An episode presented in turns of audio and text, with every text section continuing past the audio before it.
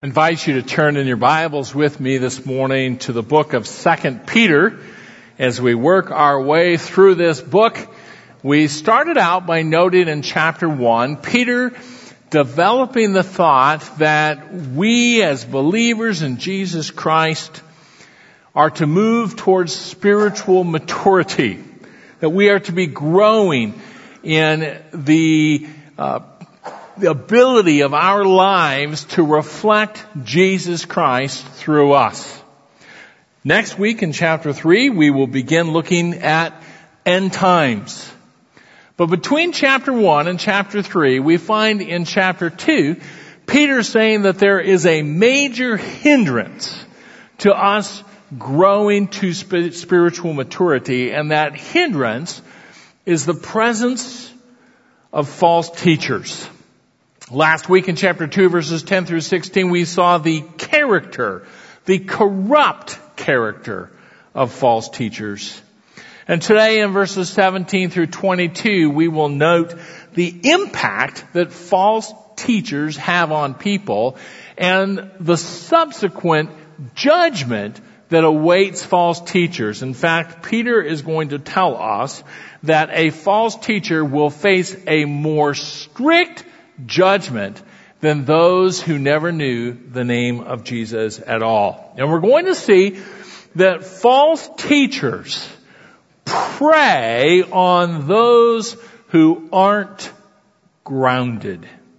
I'm going to read these verses, chapter 2, verses 17 through 22. You can follow along in your copy of the Bible. These are springs without water and mist driven by a storm for whom the black darkness has been reserved. For speaking out arrogant words of vanity, they entice by fleshly desires, by sensuality, those who barely escape from the ones who live in error. Promise to them freedom while they themselves are slaves of corruption. For by what a man is overcome, by this he is enslaved. For if, after they have escaped the defilements of the world by the knowledge of the Lord and Savior Jesus Christ, they are again entangled in them and are overcome, the last state has become worse for them than the first. For it would be better for them not to have known the way of righteousness than having known it to turn away from the holy commandment handed on to them. It has happened to them according to the true proverb, a dog returns to its own vomit, and a sow after washing returns to wallowing in the mire.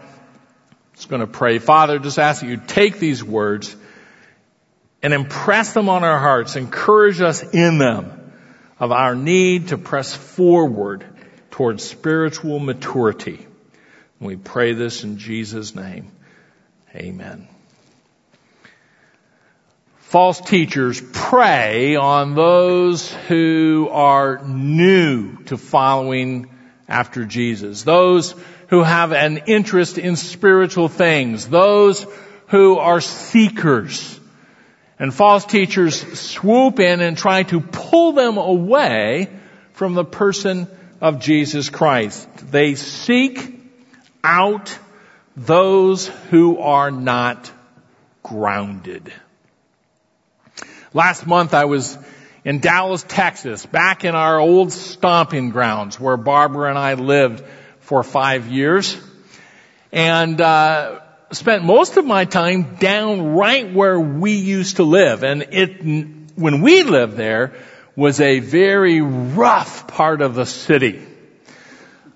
Gangs, different areas of public housing that were overrun with poverty and crime had a guy shot right in the grounds of our apartment complex and killed.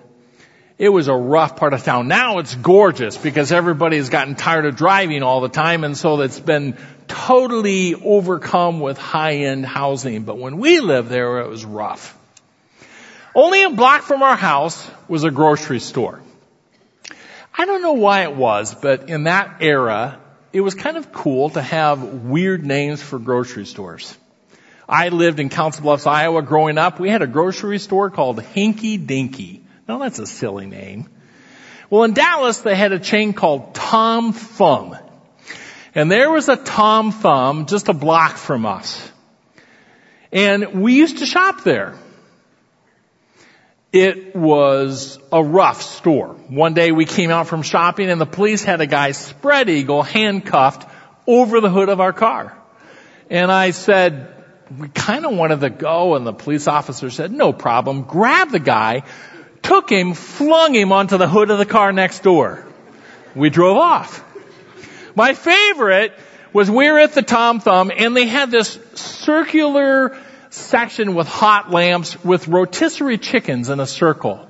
And there was a guy that I watched him. He took the saran wrap over the chicken, opened it, took a bite out of it, put the saran wrap, put it back down, went to the next one, opened it up, took a bite of it, put the saran wrap, put it down, and he was working his way around the circle. I think he wanted to find which one was the best.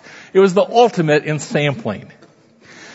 Well, one of the things that we noticed was that there were other Tom Thumbs not very far away. In fact, one of the most exclusive areas of Dallas is an area called Highland Park. And we noticed that the Tom Thumb up by Highland Park had prices that were significantly less expensive.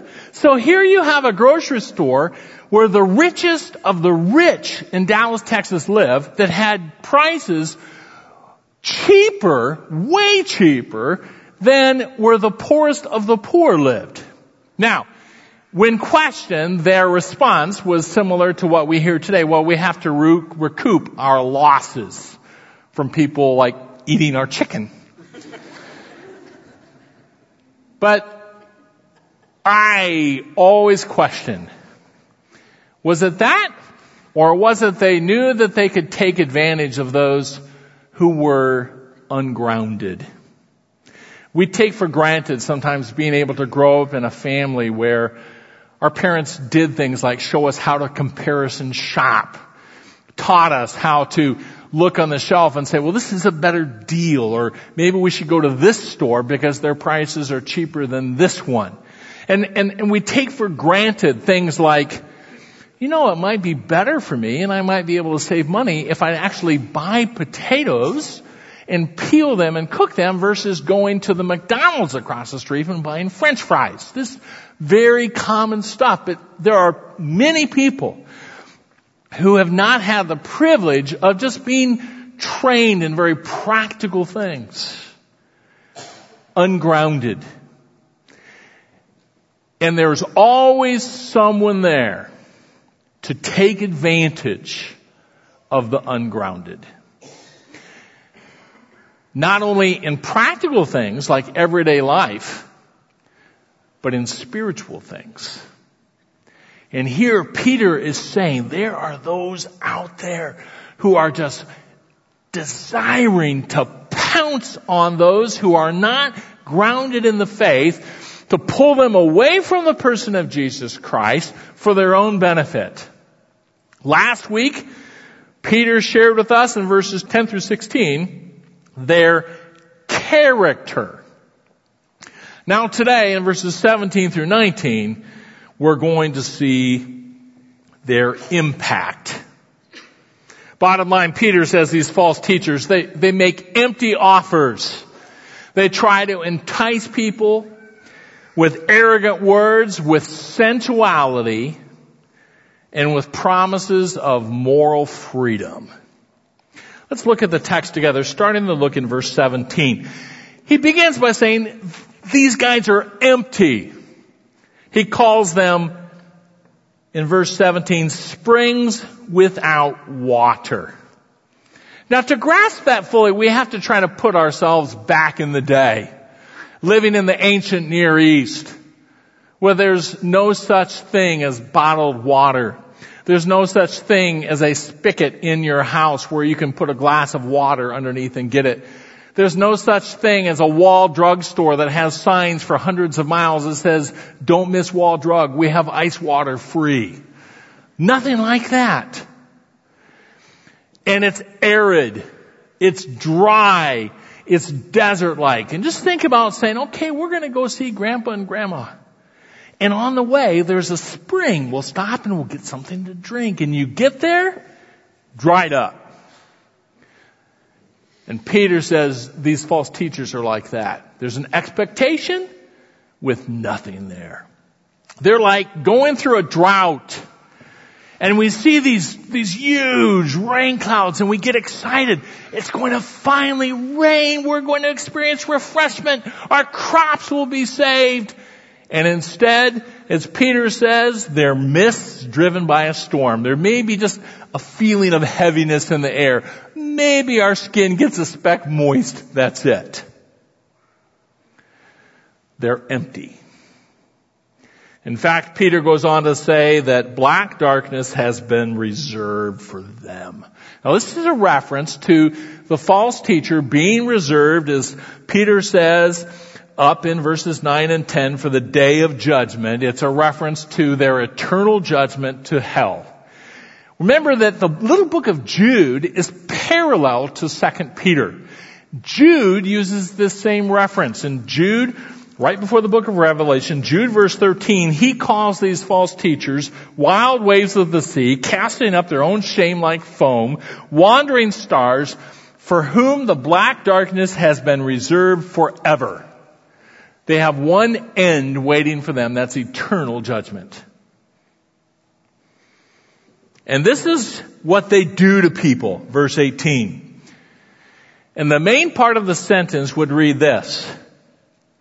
They entice those who barely escape from the ones who live in error. They're trying to entice people toward them and away from Jesus. In fact, it identifies these people as those who live in error. Now that's a specific phrase that is used other places in the New Testament. It's a reference to the fact that they have been pagans and now they have at least initially started turning toward Jesus Christ. The apostle Paul uses that same little phrase in error in Romans chapter 1 verse 27. And in Romans 1, 27, Paul writes this. The same way also the men abandoned the natural function of the woman and burned in their desire toward one another, men with men committing indecent acts and receiving in their own persons the due penalty of their error. And so here we have these, these, these people who have been in a pagan culture, living a pagan lifestyle, and they've heard about Jesus. They're interested in Jesus. They've turned and they're starting to walk toward Jesus. But they still live in that pagan culture. And they are easy prey for the false teacher. They're not grounded in the faith. And so the false teacher wants to swoop in and pull them back away from Jesus, back into the moral culture in which they live. Well, how do they do that? Peter tells us. They use arrogant words, verse 18. Simply saying, the Bible really doesn't mean that. You don't have to do that. Here's what you have to do. It says they entice people with fleshly desires by sensuality. If you feel like doing something, do it. Go ahead, life's too short. Just satisfy whatever desires you have. In fact, in chapter 3, we're going to see they're, they're saying Jesus isn't coming back. Just do it. And finally it says, they promise them freedom. In this, in these verses, most likely freedom from any kind of moral boundary. There's, they, they, they would argue that Hey, uh, the, the Lord wouldn't want us to not enjoy our lives. There's freedom to, to do what we want to do. But it goes on to say, while they themselves are slaves of corruption. For by what a man is overcome, by this he is enslaved. Fact, he goes on to use this promise of freedom and later will say that they have never escaped the corruption They are trying to pull people into the pit with them. A few months ago, Barbara and I went for a walk. We kind of live on the edge of town in the, in Linn County and most of around us is countryside, although it's becoming quickly built up and just to the road south of us, very nice road, beautiful homes. There's some people that bought the house right on the corner and the wife was out front and the husband was out back and we just started visiting with these new neighbors. And as we sat in their driveway talking with the wife, I just, without thinking, inadvertently kind of laid my hand on their car. And the wife just turned pale, an ashen pale look of fear. And she said, Oh no, do not touch my husband's car. And, she, and I took my hand away and she immediately almost ran to the garage and got a rag and came out and she says, we'll just keep this between us. And she started wiping it off and she was visibly shaken. I mean, how did she know that a random preacher was going to walk by and touch their car? She was just, just scared. Well, I learned a lesson. Don't touch the neighbor's car. But I thought to myself, you people are imprisoned to your stuff. You know, it's like, oh, look at this gorgeous car we have. Now we have to live in fear that a random preacher will come by and touch it. And here Peter says, these false teachers are are proclaiming all this freedom to do whatever they want, and in reality, they're imprisoning themselves and they're trying to imprison everyone around them. Now, what does this look like today? What does it look like to have people using arrogant words, actually encouraging sensuality, promising moral freedom. Well, one of the ways we see it today is when people call what the Bible clearly labels as sin and they call it good. Just in the last two weeks, there has been a prominent woman amongst Christian circles who writes and has a blog and her husband who is a pastor come out publicly and say, well, we've studied the Greek and the Hebrew. And we've come to the conclusion that the homosexual lifestyle and the lesbian lifestyle is good. It's okay if it's within the bonds of marriage. What the Bible's talking about is just outside of marriage. That's all that it's talking about. You see, they're calling good what the Bible clearly calls sin. We find it today. It's right in our midst. Well, the Bible may say this, but no, that's not really what it means. Or maybe just an argument of logic. You know, God most of all wants you to be happy. And, and if your marriage, if you're not happy in your marriage, remember God wants you to be happy. And if you're not happy in your marriage, then it must be okay just to get out of it because you're not happy. And ultimately, the most important thing to God is your happiness. And by telling people what they think people want to hear, by saying what God calls sin is good, false teachers are not only leading people into the own, into imprisonment, into bondage apart from Jesus Christ, but they are in bondage themselves. Remember, Peter is all about encouraging us to press forward in our faith. Chapter 1 verse 3, we've been equipped with everything we need to live for Jesus Christ. We've been equipped. We've got the Spirit of God in us. Those of us who have put our faith in Jesus, we have the indwelling Spirit of God within us who enables us to live for Jesus Christ. Let's press forward in maturity. Let's press forward into Christ likeness. But don't forget, these false teachers are lurking and they're trying to pounce on those who maybe haven't been grounded in the Word, trying to pull them away from Jesus Christ. Peter goes on to say, don't forget, they have one end. They are going to face judgment. In fact, Peter is going to say that these false teachers who have had knowledge of Jesus Christ but reject Him face a worse judgment than those who have no knowledge of Jesus Christ at all. It, it, it, seems like the New Testament is teaching that there's levels of severity of eternal judgment. And these false teachers, who actually know truth, who understand what the message of truth is, and reject it, and then try to pull other people away from it, are going to face a more strict judgment. Look at verse 20.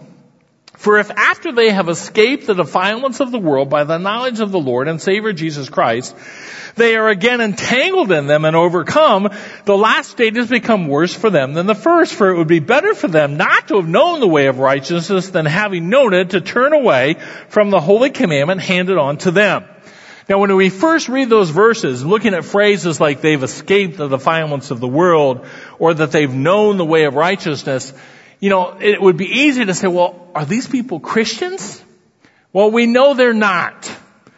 Peter has already told us up in verse 9 that they are unrighteous. At verse 9 said, then the Lord knows how to rescue the godly from temptation and to keep the unrighteous under punishment for the day of judgment. These are ones who know the right things to say. They understand the talk. They even most likely have been part of the church and look like they are living for Jesus, but in reality they stand in rejection of Him. They are infiltrators. And it's important for us to remember that once a person truly places his or her faith in the person of Jesus Christ, the Spirit of God comes into their life and seals them as a guarantee of our future inheritance. We do not lose our salvation. Ephesians chapter 1 verses 13 and 14 drive that point home when the apostle Paul says, in him you also, after listening to the message of truth, the gospel of your salvation, having also believed you were sealed in him with the Holy Spirit of promise, who is given as a pledge of our inheritance, with a view to the redemption of God's own possession to the praise of his glory. The Spirit of God is our pledge of our inheritance. So here, Peter is talking about false teachers who say some of the right things, who look like they're followers of Jesus, but in reality are infiltrators who have never known him. And Peter says they are going to face a more strict judgment than those who never heard the name of Jesus.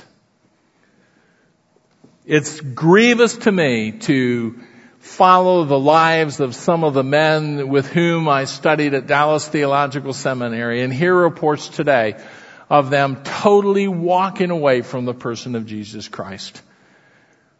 One pastoring in a, a very prominent, well-known church totally walked away from the Lord. Another one tells me, I just don't believe that anymore. Now, it isn't up to us to know their heart. In fact, Peter here is talking about those who are truly unregenerate. They're not born again. They are false teachers. Sometimes we don't know. And, and Paul tells us in 1 Timothy chapter 2 that we are to be praying for all men because we serve a God who desires all men to be saved and come to the knowledge of the truth. 1 Timothy chapter 2 verses 1 through 5. We need to continue to pray for people that we know stand in rejection of the person of Jesus Christ and pray for them and pray for them and pray for them. But Peter here is saying if one has truly rejected Jesus Christ, after having known the truth, understood the truth, and said, no, that's not for me. And not only reject Jesus Christ, but actually try to pull people, other people who are ungrounded in the faith, pull them away from Jesus Christ. Here, it says the last state has become worse for them than the first. It would be better for them not to have known the way of righteousness than having known it to turn away from the holy commandment. I think what, what Peter's referring to there is the holy commandment is just the, the body of Christian truth. Paul talks about it in Romans chapter 6 verse 17 and 2 Timothy chapter 1 verse 14 in Romans 6:17, he talks about these truths of Jesus and forgiveness in him and, and how he equips us to live for him. And in Romans 6:17 it says, "But thanks be to God that though you were slaves of sin, you became obedient from the heart to that form of teaching to which you were committed." This body of truth, these false teachers have rejected it. They look the part. They can talk the talk, but in reality, they come right back to where they started. And Peter quotes two common proverbs of the day about two animals that in Jewish circles would be considered untouchable, a dog and a hog. He says, they're just like a dog, it returns to its own vomit. Now, for those of us who are dog people, we understand this. Dogs are gross. Once in a while I'll be out hunting with some guy that'll actually sit there and let, and kiss his dog on the lips and it's like, dude, do you never watch your dog? Do you never see them go eat manure? It's, it's a dog. It returns to its own vomit. Or a hog. Hey, this is written for Iowa most of us know what hogs do. You can take any hog at my grandpa's farm and give it a nice shower and get him all cleaned up and put some ribbons in its hair and what's it going to do? The first chance it gets, it's going to go out and roll around in its own manure. And Peter says these false teachers are like a dog and a hog. They just, they just go right back to their own vomit. They're just going to go roll in their own manure. They can make themselves look pretty, but there's no change on the inside. And they're trying to pull people with them away from the person of Jesus Christ. That's what they do. Now it's important for us to remember what Peter is trying to get across to us. He's trying to challenge us, his readers, those of us who have put our trust in Jesus Christ, that we have a call. We have a call to mature. We have a call to holiness. We have a call to walk in such a way, live our life in such a way that Jesus Christ can be seen in us. We have a call to maturity, to press on once we know truth and have truth change us. And once we've put our trust in the person of Jesus Christ, it, the Christian life doesn't stop there. We're to mature. We're to grow. We're to be more like Jesus Christ. We're supposed to take steps toward maturity. That's why we dig into our Bible and listen to the Lord speak to us. That's why we talk with Him as we read the scripture. We respond back to Him and declare His worth and declare our, our own sin and we declare that we need Him and we grow. That's why we walk with brothers and sisters in Christ and study the Word together and pray for one another and practice, practice the biblical one another's. Peter says we've got to press forward into spiritual maturity, but don't forget, there's some who may want to look like a Christian, they may want to talk like a Christian, but in reality, they're trying to pull people away from Jesus Christ. Just because someone claims to be a Christian does not mean that they deserve an audience. It does not mean that if we read some Christian on the internet that we have to listen to what they say because there are many out there who are trying to pull people away from the scripture away from what God says is right and wrong, away from the person of Jesus Christ who died for us to save us from our sin. So Peter says, be aware of these false teachers. That's why it's so important for us as, brothers and sisters in Christ to encourage each other on, to grow more like Jesus, to push on to maturity. Because false teachers lead people into emptiness. And they're going to face a worse judgment than those who have no knowledge. There's a couple of passages that, that talk about this degree of punishment. Jesus talks about it in Matthew 11 verses 20 through 24 and I'll just read that quickly. Matthew 11, starting the read in verse 20, he's talking about unrepentant cities that he has, has been there and given them a testimony of himself. Then he began to denounce the cities in which most of his miracles were done because they did not repent. Woe to you, Chorazin! Woe to you, Bethsaida! For if the miracles occurred in Tyre and Sidon, which occurred in you, they would have repented long ago in sackcloth and ashes. Nevertheless, I say to you, it will be more tolerable for Tyre and Sidon in the day of judgment than for you. And you, Capernaum, will not be exalted to heaven, will you? You will descend to Hades.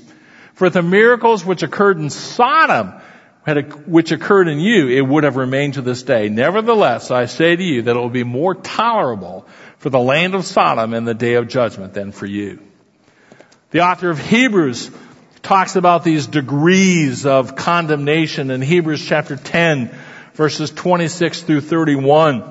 And it says, if we go on sinning willfully after receiving the knowledge of the truth. Now that the author of Hebrews is not saying that a Christian never sins. That's not what he's saying. John tells us in 1 John 1 that if we say that we have no sin, we're a liar. And he goes on to tell us when we do sin, we need to confess it, 1 John 1 9. What the author of Hebrews is saying is that if we know the truth of Jesus Christ and stand in rejection of it and continue to walk away from the Lord in our own sin, this is what it says. If we go on sinning willfully after receiving the knowledge of the truth, there no longer remains a sacrifice for sins, but a terrifying expectation of judgment and the fury of a fire which will consume the adversaries. Anyone who has set aside the law of Moses dies without mercy on the testimony of two or three witnesses. How much severer punishment do you think he will deserve who's trampled underfoot the Son of God and is regarded as unclean the blood of the covenant by which he was sanctified and has insulted the Spirit of grace? For we know him who said, vengeance is mine, I will repay. And again, the Lord will judge his people. It's a terrifying thing to fall into the hands of the living God. That's a sober reality. And for these false teachers, they face a sober reality. What if I know someone who stands in rejection of the gospel, even though they've heard the gospel? We don't just write them off. We continue to pray. 1 Timothy 2. We pray for all men. Because why? Because we have a God who desires all men to be saved and come to the knowledge of the truth. We continue to ask the Lord to do a work in their heart, to help them see their need for a Savior and turn to Jesus.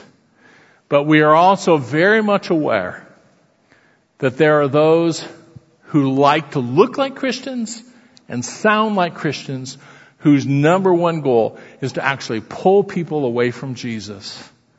And these unregenerate people who like to look like a Christian but have stand in rejection of Jesus Christ face the fury, the wrath of a holy God because they lead people into emptiness. And their judgment is far worse than those who have no knowledge of Jesus Christ. You may be here today and you don't know if you're right with God or not. I would encourage you not to leave this morning without taking steps to find out how you can be right with God. One of our leaders here at Faith Bible Church, one of our elders will be back in our prayer room immediately behind you. And you can just go in there and say, hey, can I have some of that material Pastor Steve was talking about how people can know they're right with God and they'll just give you the material and, and uh, you can take your own Bible and look up verses to help you see how you can know for sure that Jesus' payment for sin is credited to your life. Or you may be here today and you're burdened. You've gone through some very difficult days. Take some time and just go back and pray this morning before you leave. Father, we thank you for your word. We thank you for the encouragement that it gives us that we've been equipped. Those of us who have put our faith in Jesus, we're equipped to live for Him. Help us by your Spirit.